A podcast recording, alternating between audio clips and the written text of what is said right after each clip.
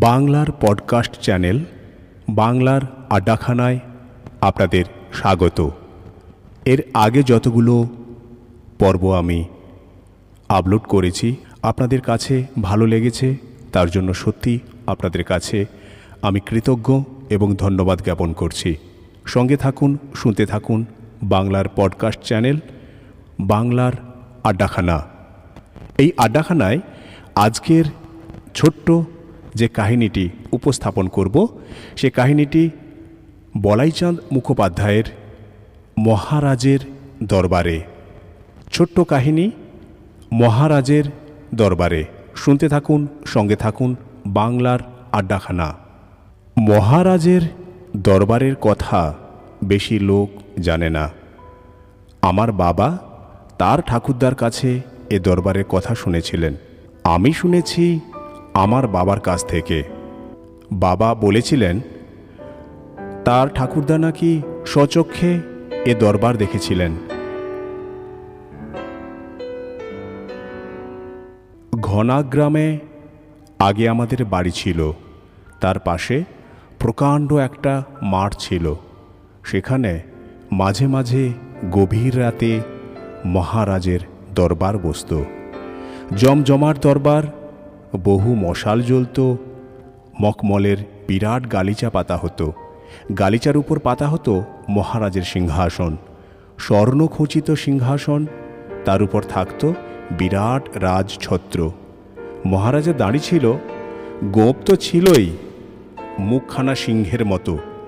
তিনি কিন্তু রাজার মতো পোশাক পরতেন না। একটা ধপধপে সাদা উড়নি গায়ে দিয়ে সিংহাসনে বসতেন। বাবার ঠাকুরদা বলেছিলেন উড়নিও হয়তো গায়ে দিতেন না তিনি, কিন্তু তার সমস্ত বুকে ছিল লোমের জঙ্গল। বাবার ঠাকুরদা বলতেন, সেইটে ঢাকবার জন্য উর্নি গায়ে দিতেন তিনি। দামি কাপড় চোপড়ের দিকে মোটেই ঝোঁক ছিল না। দণ্ডমুণ্ডের কর্তা ছিলেন ও অঞ্চলের। সবাই তার ভয়ে থরথর করে কাঁপত। দেখতে যেমন সিংহের মতো, গলার স্বরও ছিল সিংহের মতো। এক দাবড়ানিতে কাঁপিয়ে দিতেন চারদিক। খুব রাশভারী লোক ছিলেন। কিন্তু যেদিন তিনি দরবার করতেন, সেদিন তিনি দয়ার অবতার। যে যা চাইতো, তাই দিতেন তাকে। দরিদ্ররা টাকা পেত, প্রচুর খেতে পেত জামা কাপড় পেত, দরবারের পাশেই দরিদ্র ভোজনের বিরাট আয়োজন থাকত। গুণীরাও সম্মানিত হতেন। দরবারে বড় বড় অস্তাদরা আসতেন। বাইজিরাও আসতেন, কবিরাও আসতেন। সকলকে পুরস্কৃত করতেন মহারাজ। বাবার ঠাকুরদা বড় সেতারি ছিলেন। তার তবলচি ছিলেন তুফান আলী। দুজনেই মহারাজের দরবারে বাজিয়েছিলেন। বাজিয়ে দুজনেই দুটো দামি শাল আর একশো এক মোহর উপহার পেয়েছিলেন নাকি। এসব অনেক দিন আগেকার কথা। মহারাজের অনেক দিন আগে মৃত্যু হয়েছে। আমরাও ঘনা গ্রাম ছেড়ে চলে এসেছি অনেক দিন আগে। আমি সেখানে যাইনি কখনো। আমাদের দূর সম্পর্কের আত্মীয় থাকতেন সেখানে? বাবা তার সঙ্গে দেখা করতে যেতেন মাঝে মাঝে। বাবা একটা আশ্চর্য কথা বলেছিলেন। এখনও নাকি মহারাজের দরবার বসে। একবার তিনি অন্ধকার রাতে ঘনা গ্রামে তার আত্মীয়ের সঙ্গে দেখা করতে যাচ্ছিলেন। নৌকো থেকে নেমে পাঁচ ক্রোশ পথে হেঁটে ঘনা গ্রামে পৌঁছতে হয়। বাবা অন্ধকার হেঁটে যাচ্ছিলেন। তার সঙ্গে ছিল গ্রামের একটি লোক। বাবা জিজ্ঞেস করলেন, ওখানে কি হচ্ছে?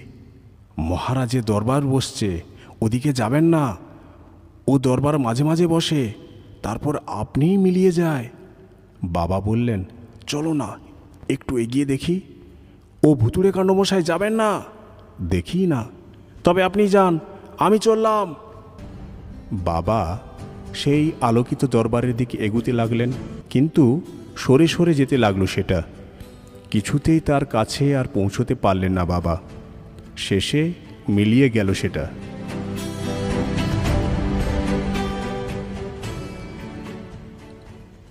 এই গল্প বাবার মুখে শুনেছিলাম, এও অনেক দিন আগেকার কথা।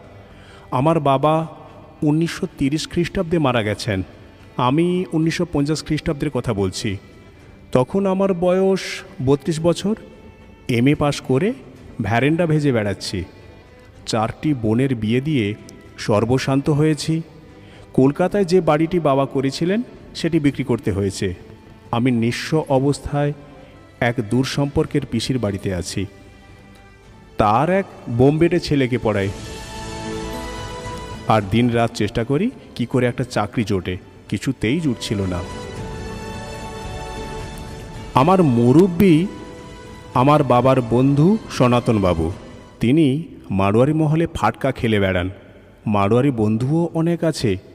তিনি হঠাৎ একদিন আমাকে বললেন, যদি তুই পাঁচ হাজার টাকা জোগাড় করতে পারিস, রাম অবতার বাবুর গদিতে তোকে ক্যাশিয়ার করে দিতে পারি। পাঁচ হাজার টাকা জমা না দিলে ও চাকরি তারা দেবে না। তাদের ক্যাশিয়ারটি মারা গেছেন। একজন বিশ্বাসী লোক খুঁজছেন। আমি বললে, তোর চাকরিটা হয়ে যাবে। তুই পাঁচ হাজার টাকা জোগাড় কর। মাইনে দুশো টাকা। ভালো চাকরি। রাম অবতার সুতোর ব্যবসা করে। খুব ভালো লোক। আমার হাতে তখন পাঁচটি টাকাও নেই। পাঁচ হাজার টাকা পাবো কোথায়? ধারের চেষ্টা করতে লাগলাম। আমাকে ধারই বা দেবে কে? অত টাকা ধার দেবার মতো বন্ধুও আমার ছিল না। একজন ছিল, তাকে বললাম, মাসে একশো টাকা করে দিয়ে শোধ করে ফেলব। সে মিছে কথা বলল, এখন আমার হাতে অত টাকা নেই।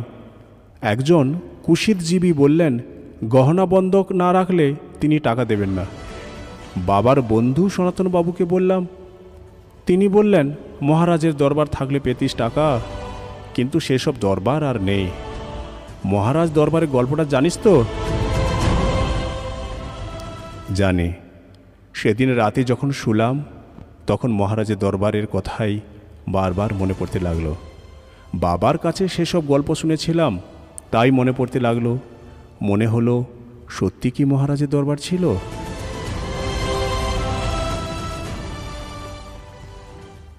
ভোরের দিকে স্বপ্ন দেখলাম একটা। যেন আমি মহারাজের দরবারে গেছি।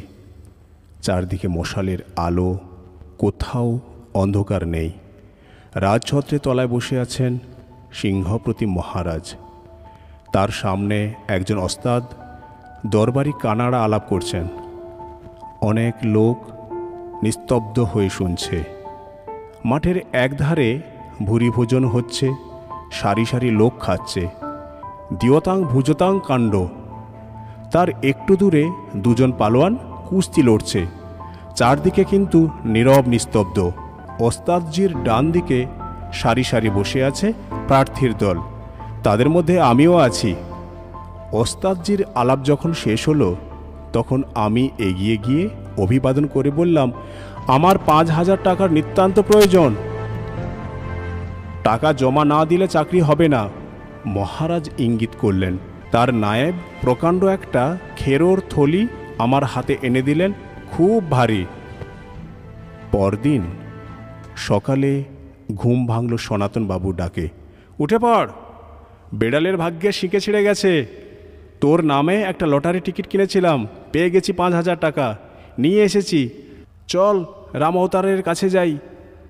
সবিস্ময়ে দেখলাম, স্বপ্নে যে খেরোর থলি দেখেছিলাম ঠিক সেই রকম থলি সনাতন বাবুর হাতে। তিনি আমার বিমূঢ় দৃষ্টি দেখে বললেন, পরশুদিন চেক পেয়েছিলাম। কাল ক্যাশ করিয়ে নগদ এনেছি। রাম অবতার নগদ টাকাই পছন্দ করে। চল। আমার মনে হলো, এ টাকা মহারাজের দরবার থেকেই এসেছে।